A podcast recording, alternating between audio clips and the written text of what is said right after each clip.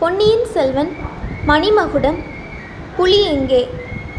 ஆதித்த கரிகாலர் எப்பேற்பட்ட ஆபத்தில் அகப்பட்டு கொண்டார் என்பதை வந்தியத்தேவன் கவனித்தான். கண்மூடி திறக்கும் நேரத்தில் குதிரையை செலுத்திக் கொண்டு வந்து பன்றியின் மீது தன் கையில் இருந்த வேலை செலுத்தினான். வேல் பன்றியின் முதுகு தோளின் மீது மேலாக குத்தியது. பன்றி உடம்பை ஒரு குலுக்கு குலுக்கி கொண்டு திரும்பியது. அந்த வேகத்தில் வந்தியத்தேவன் கையில் பிடித்திருந்த வேலின் பிடி நழுவிவிட்டது. பன்றியின் முதுகில் லேசாக சென்றிருந்த வேல் நழுவி கீழே விழுந்தது. பன்றி இப்போது வந்தியத்தேவன் பக்கம் திரும்பி ஓடி வந்தது. அவன் தன் அபாயகரமான நிலையை உணர்ந்தான். பன்றியின் தாக்குதலுக்கு அவனுடைய குதிரையினால் ஈடு கொடுக்க முடியாது. கையில் வேலும் இல்லை. இளவரசரோ இன்னமும் குதிரையின் கீழிருந்து வெளிப்படுவதற்கு முயன்று கொண்டிருக்கிறார். தான் குதிரை மேலிருந்தபடி ஏதாவது ஒரு மரத்தின் மேல் தாவி ஏறிக்கொண்டால்தான் தப்பி பிழைக்கலாம். சீச்சி எத்தனையோ அபாயங்களுக்கு தப்பி வந்து கடைசியில் கேவலம் ஒரு காட்டுப் பன்றியினாலேயா கொல்லப்பட வேண்டும்? நல்ல வேளையாக அருகாமையிலேயே தாழ்ந்து படர்ந்த மரம் ஒன்று இருந்தது. வந்தியத்தேவன் குதிரை மீதிருந்து பாய்ந்து மரத்தின் கிளை ஒன்றை தாவி பிடித்து கொண்டான். கால் முதல் தோல் வரையில் அவனுடைய பலத்தை முழுவதும் பிரயோகித்து எழும்பி கிளை மீது ஏறிக்கொண்டான் அதே சமயத்தில் பன்றி அவனுடைய குதிரையை முட்டியது. குதிரை தட்டு தடுமாறி விழப்பார்த்து சமாளித்து கொண்டு அப்பால் ஓடியது. கரிகாலர் இன்னமும் குதிரையின் அடியில் கிடந்தார். வந்தியத்தேவன் மரக்கிளை மீது இருந்தான். காட்டுப்பன்றி இருவருக்கும் நடுவில் நின்று இப்படியும் அப்படியும் திரும்பி பார்த்தது. இரண்டு எதிரிகளில் யாரை தாக்கலாம் என்று அந்த காட்டுப்பன்றி யோசனை செய்கிறது என்பதை வந்தியத்தேவன் அறிந்தான். இளவரசர் இன்னும் குதிரைக்கு அடியிலிருந்து விடுவித்துக் கொண்டு வெளிவந்த பாடில்லை.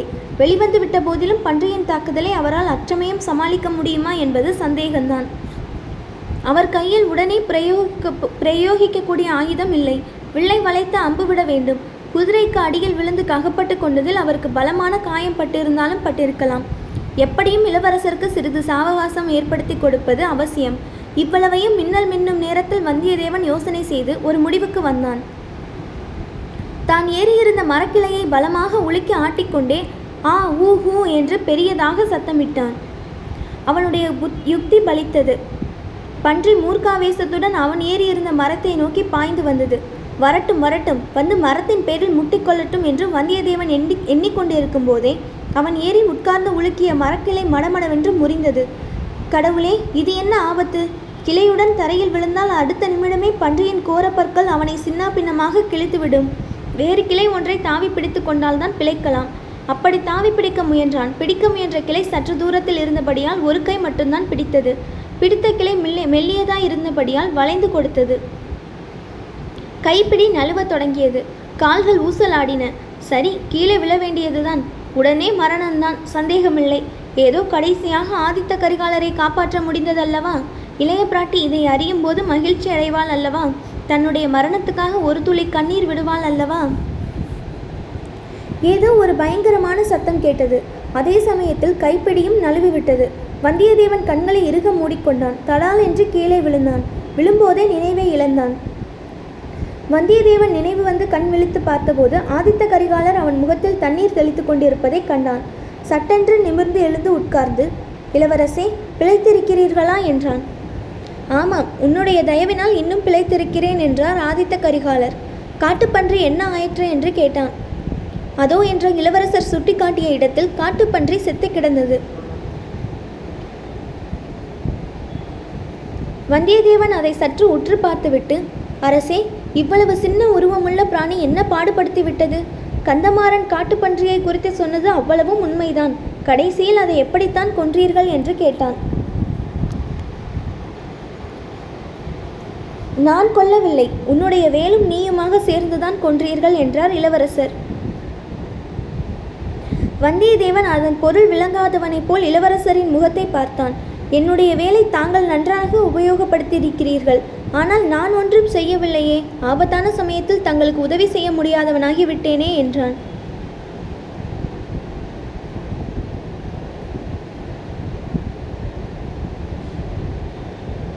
நீ மரக்கிளையை பிடித்து உலுக்கி சத்தமிட்டாய் அல்லவா? அப்போது நான் குதிரை அடியிலிருந்து வெளிவந்து உன் வேலை எடுத்துக்கொண்டேன் என் மனத்தில் கொந்தளித்து கொண்டிருந்த கோபத்தை எல்லாம் பாவம் இந்த பன்றியின் பேரில் பிரயோகித்தேன். வேலினால் குத்தப்பட்டதும் அது பயங்கரமாக சத்தமிட்டது. என் காதை செவிடாகிவிடும் போலிருந்தது. ஆனால் வேலினால் மட்டும் அது சாகவில்லை. நீ மரக்கிளையிலிருந்து நழுவி அதன் பேரில் விழுந்தாய். அந்த அதிர்ச்சியினால் தான் செத்தது என்று கரிகாலர் சொல்லிவிட்டு சிரித்தார். வந்தியத்தேவனும் அதை நினைத்து நினைத்து சிரித்தான். உடம்பை தடவி பார்த்து கொண்டு பன்றியின் மேல் விழுந்ததினாலேயே தான் காயப்படாமல் தப்பினேன் போலிருக்கிறது. மகாவிஷ்ணு வராக அவதாரம் எடுத்து ர- இரணியாட்சனை கொன்றார் என்பதை இனி என்னால் நம்ப முடியும். அப்பா எவ்வளவு மூர்க்கமான பிராணி என்றான். இந்த சிறு காட்டுப்பன்றி பார்த்துவிட்டு வராக அவதாரத்தை மதிப்பிடாதே தம்பி. வடக்கே விந்திய மலையை சேர்ந்த காடுகளிலே தலையிலே ஒற்றை கொம்பு உள்ள பன்றி ஒன்று இருக்கிறதாம். ஏறக்குறைய யானை அவ்வளவு பெரியதா இருக்குமாம் அந்த மாதிரி பன்றியாக இருந்தது பன்றியாக இருந்து நீ ஏறி இருக்கும் மரத்தை முட்டி இருந்தால் மரம் என்ன பாடுபட்டிருக்கும் என்று யோசித்துப்பார் என்றார் இளவரசர். மரம் அடியோடு முறிந்து விழுந்திருக்கும் தாங்கள் எரிந்த வேலும் முறிந்திருக்கும் நம் கதி அதோ கதியாகியே இருக்கும் சோழகுலத்தின் எதிரிகளுக்கு வேலை மிச்சமாக போயிருக்கும் என்றான் வந்தியத்தேவன்.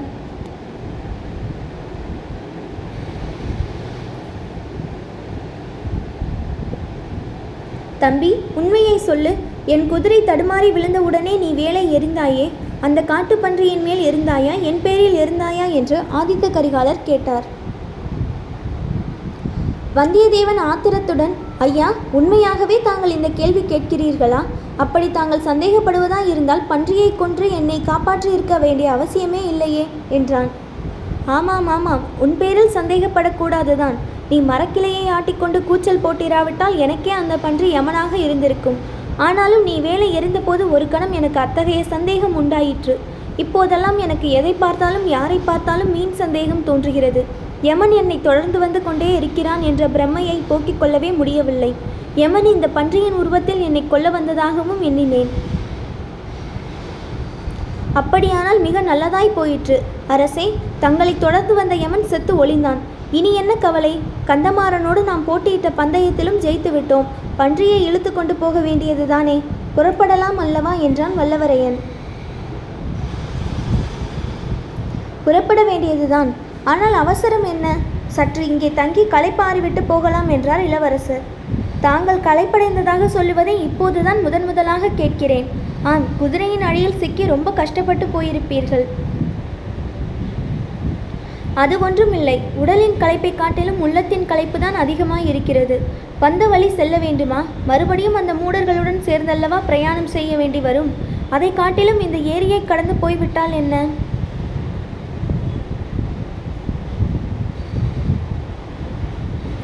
கடவுளே இந்த சமுத்திரம் போன்ற ஏரியை நீந்தி கடக்க வேண்டும் என்றா சொல்கிறீர்கள்?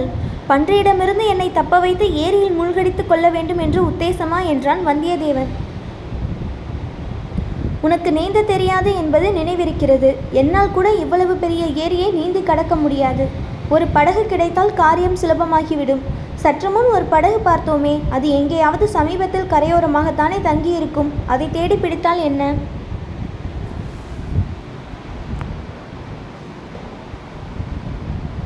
குதிரைகளின் கதை என்ன ஆவது? காட்டு மிருகங்களுக்கு உணவாகட்டும் என்று விட்டுவிட்டு போய்விடலாமா? என்றான் வந்தியத்தேவன். உடனே ஞாபகம் வந்து திடுக்கிட்டவன் போல் துள்ளி குதித்து எழுந்து ஐயா புலி எங்கே? என்று கேட்டான். நானும் அதை மறந்துவிட்டேன். பக்கத்தில் எங்கேயாவது மறைந்திருக்கப் போகிறது. யமன் பன்றி ரூபத்தில் வராமல் ஒருவேளை புலி ரூபத்திலும் என்னை தொடரலாம் அல்லவா? என்றார் இளவரசர்.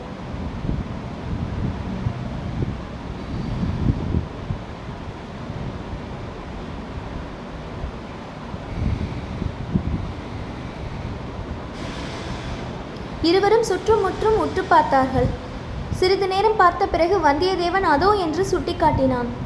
ஏரியில் தண்ணீர் கொண்டு வந்து சேர்த்த அந்த வாய்க்கால் வடக்கே போக போக குறுகலாகி கொண்டு சென்றது. அவ்விதம் குறுகலாகி இருந்த இடத்தில் வாய்க்காலின் மீது ஒரு பெரிய மரம் விழுந்து இரு கரைகளையும் தொட்டுக்கொண்டு இருந்தது. புலி அந்த மரப்பாலத்தின் மீது மெல்ல ஊர்ந்து சென்று அக்கரையை நெருங்கிக் கொண்டிருந்ததை இரண்டு பேரும் கவனித்தார்கள். இரண்டு பேருடைய மனத்திலும் ஒரே எண்ணம் உதித்தது. ஆஹா படகிலே வந்த பெண்கள் என்று இருவரும் ஏக காலத்தில் வாய்விட்டு கூறினார்கள். பின்னர் இந்த வாய்க்காலை அடுத்துள்ள தீவின் கரையிலேதான் அந்த பெண்கள் இறங்கி இருக்க வேண்டும் என்றான் வல்லவரையன். காயம்பட்ட சிறுத்தை மிக அபாயகரமானது என்றார் இளவரசர். பன்றியுடன் புலியையும் கொன்று எடுத்து போகத்தான் வேண்டும். இந்த வாய்க்காலை எப்படி தாண்டுவது? குதிரைகள் மரப்பாலத்தின் மேல் போக முடியாதே. தண்ணீர் கொஞ்சமாகத்தான் இருக்கும். இறங்கி போகலாம். கரிகாலரின் குதிரையும் அதற்குள் எழுந்து வந்தியத்தேவன் குதிரைக்கு அருகே போய் நின்று கொண்டிருந்தது. எஜமானர்கள் அந்தரங்கம் அந்தரங்கம் பேசியது போல் அவையும் தங்களுக்கு சற்று முன் நேர்ந்த அபாயத்தை பற்றி பேசிக் கொண்டன போலும். இருவரும் தத்தம் குதிரை மீது தாவி ஏறினார்கள். வாய்க்காலில் குதிரைகளை இறக்கினார்கள். வாய்க்காலில் தண்ணீர் அதிகமாக இல்லைதான். ஆனால் சேரும் முளையும் அதிகமாக இருந்தன. குதிரைகள் தட்டு தடுமாறி தத்தளித்து சென்றன. கோடிக்கரை புதைசேற்று குழிகளை நினைத்து கொண்டு வந்தியத்தேவன் இந்த சேறு ஒன்று பிரமாதமில்லை என்று தைரியமடைந்தான். அதை பற்றி கரிகாலருக்கு சொல்லவும் தொடங்கினான். நண்பா வெளியில் உள்ள சேற்றை பற்றி சொல்லப் போய்விட்டாயே? மனிதர்களுடைய உள்ளத்தில் உள்ள சேற்றை குறித்து என்ன கருதுகிறாய்? ஒரு தடவை தீய எண்ணமாகிற சேற்றில் இறங்குகிறவர்கள் மீண்டும் கரையேறுவது எவ்வளவு கடினம் தெரியுமா என்று கரிகாலர் கேட்டார். இளவரசரின் உள்ளம் உண்மையில் சேறு போல குழம்பியிருக்கிறது என்று வந்தியத்தேவன் எண்ணிக்கொண்டான். குதிரைகள் மிக பிரயாசையுடன் அக்கரையை அடைந்தன. காட்டுக்குள்ளே மிக ஜாக்கிரதையுடன் நாலாபுறமும் உற்று பார்த்து கொண்டு இருவரும் சென்றார்கள். கரிகாலரின் கையில் வில்லும் அம்பும் தயாராய் இருந்தன வந்தியத்தேவன் தன் வேலையும் புலியின் பேரில் எறிவதற்கு ஆயத்தமாக வைத்து கொண்டிருந்தான். திடீரென்று காட்டில் சாதாரணமாக கேட்கும் சத்தங்களை அடக்கிக் கொண்டு ஒரு பெண்ணின் கிரீச் என்ற குரல் அம்மா அம்மா புலி என்று கதறுவது கேட்டது. மணிமேகலை மரக்கிளையின் மீது சிறுத்தையை பார்த்த அதே சமயத்தில் வசந்த மண்டபத்தில் சமையல் வேலையில் ஈடுபட்டிருந்த தோழிப்பெண் ஒருத்தையும் அந்த புலியை பார்த்துவிட்டு அவ்விதம் அலறினாள். அந்த குரல் இரு நண்பர்களின் செவிகளிலும் விழுந்து ரோமஞ்சனத்தை உண்டு பண்ணியது. குதிரைகளை வேகமாக செலுத்திக் கொண்டு குரல் வந்த திசையை நோக்கி அவர்கள் சென்றார்கள். ஏரிக்கரையின் ஒரு திருப்பம் திரும்பியதும் அவர்கள் கண்ட காட்சி இருவரையும் திடுக்கிட்டு திகழ்கொள்ளும்படி செய்துவிட்டது.